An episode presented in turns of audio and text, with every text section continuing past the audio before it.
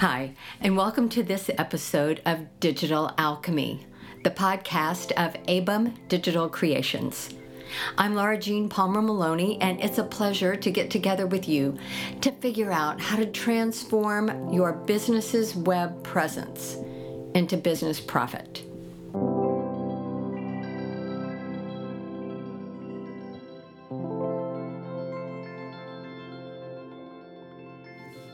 Today's Digital Alchemy podcast is a special one because it's an interview and it's not me talking to you alone. I am thrilled to have with me today the executive assistant of the Stardust Startup Factory, Ms. Camille Babington and she wears many hats and has many roles in this organization. And camille it's just it's an honor to have you be with me today as part of digital alchemy. And it is just thrilling to work with you as part of the stardust team. So hi thank and you for that wonderful introduction well, I think that you happen to be one of the most productive women I know. Oh. And I thought, what a neat thing. I need to have a conversation with you about defining productivity because it is at the core of a lot of what business people feel they ought to be. I need to be productive. And it's more than business people. I think nowadays it's just anything we're up to. We feel like we're being scrutinized, whether it's us scrutinizing ourselves or people from the outside passing judgment, but are you being productive? So, what to you is productivity? Um, I think just to go back to what you said about um, people at work, um, I think it's usually also more common in freelancers and people that work for themselves or people that own their own business to um, it's it's it's more of a it's more of a priority to be really productive because you're on your own terms you're the one that's paying yourself and you're not just working at some for some other boss who's going to just pay you for you know just sitting at your desk all day. Um, i think that productivity is just doing something that's going to help you in the long run. That would be my short answer I, I, like that because it definitely puts the onus of responsibility for that definition back on the individual because productivity is a very personal thing. Sometimes I believe, like you were saying, there are very non productive moments that you can have, especially if you're doing work for someone else, whether you're a salaried employee or an hourly employee. I mean, you know, think of it hourly employees so frequently are not driven to be productive uh, uh, because however long it takes them, they're being paid by the hour, as opposed to somebody who's paid for by the product or by the the, the result. You know, I need to have 18 of those things done by the end of the day for you to get your money. Well, you're going to be pushed to get the 18 things done. If somebody's just going, I'll pay you for a day, how much you get done might might be might be different. But there there are definitely some subjective and objective sides to that definition mm-hmm. right? Sometimes you can be tested on your productivity you know? How how well did you do? Does that mean how quickly you did something or does it mean how um, completely you did something in a rich sort of way? You know i don't know but i think it's important to think about productivity almost in terms of its opposite. If you're not being productive what are you being? yeah, exactly. You know, you're doing something that if going ba- based off of my definition would be doing something that's not going to help you in the long run doing something that's kind of fleeting and that um, didn't really uh, you know is not really going to make an impact um, you know, watching a movie may or may not be productive because it may be some inspiration um, for things that you want to do in your life or inspiration um, art wise, but it can also just be very unproductive because it could be preventing you from doing something that would actually kind of advance your life. you know, and maybe it has something to do with distraction Mm. You know that when you're not being productive, your your mind is being pulled in a way that is moving you in a in not necessarily a negative space, but sometimes in just limbo. It's putting you into limbo. You know. Um, and you're just kind of doing something and you just and, and that that you know is being unproductive and you kind of keep doing and keep doing because you're kind of putting stuff off i think that it, it productivity definitely has to do with procrastination Ah, that is definitely one of the things that I had listed on my make sure we talk about because procrastination is just this stalling technique. yeah Kind of, right? Um, but do you, for you, do you work better if you have concrete deadlines or loose deadlines? oh How does how does how do deadlines fall into productivity and procrastination for you? Yeah, I think it's super important. I think that having a deadline um, makes me obviously work harder because I want to finish it before the deadline.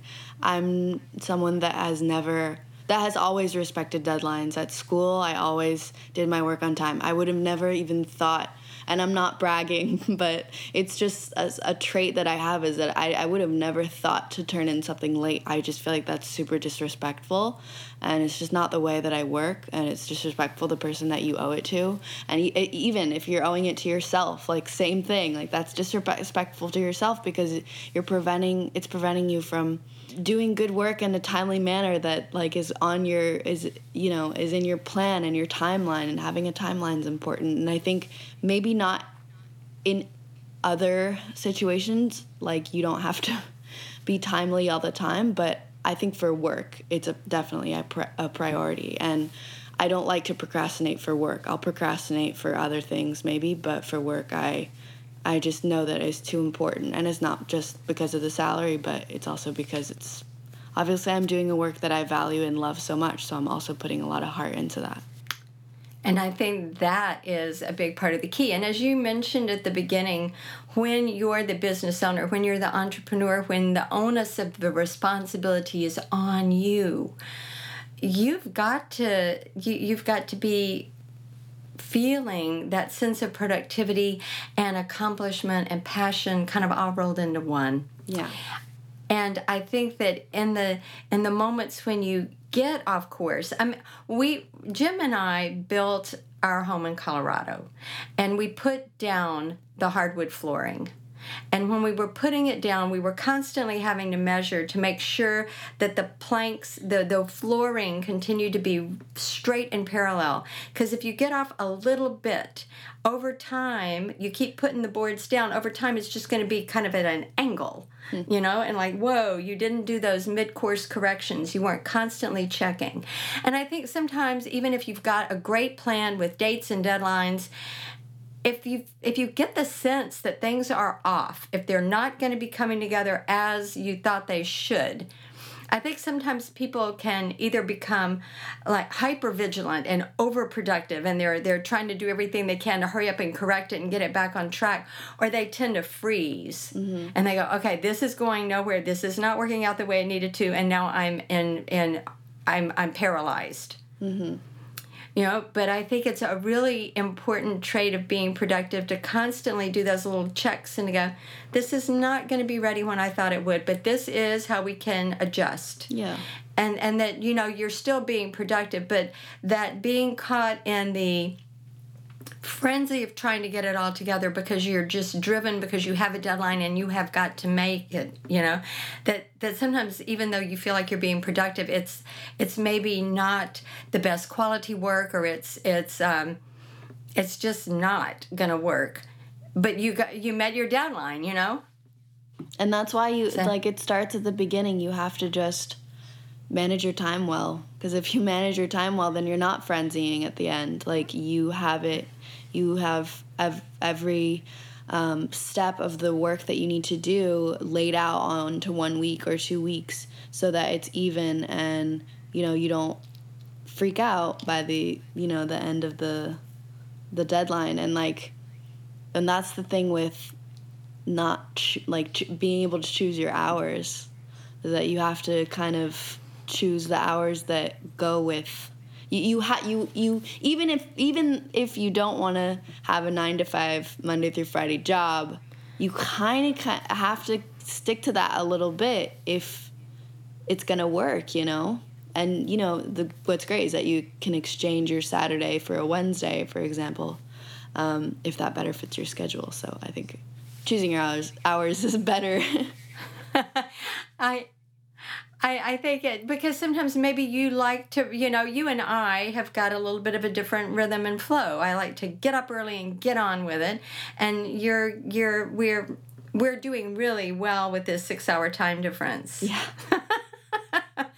but you know one one last little thought here is about the difference between working hard and working effectively as far as being productive go how many times I when when I used to teach, how many times I used to hear my students going, "I worked so hard on that, but it was horrid."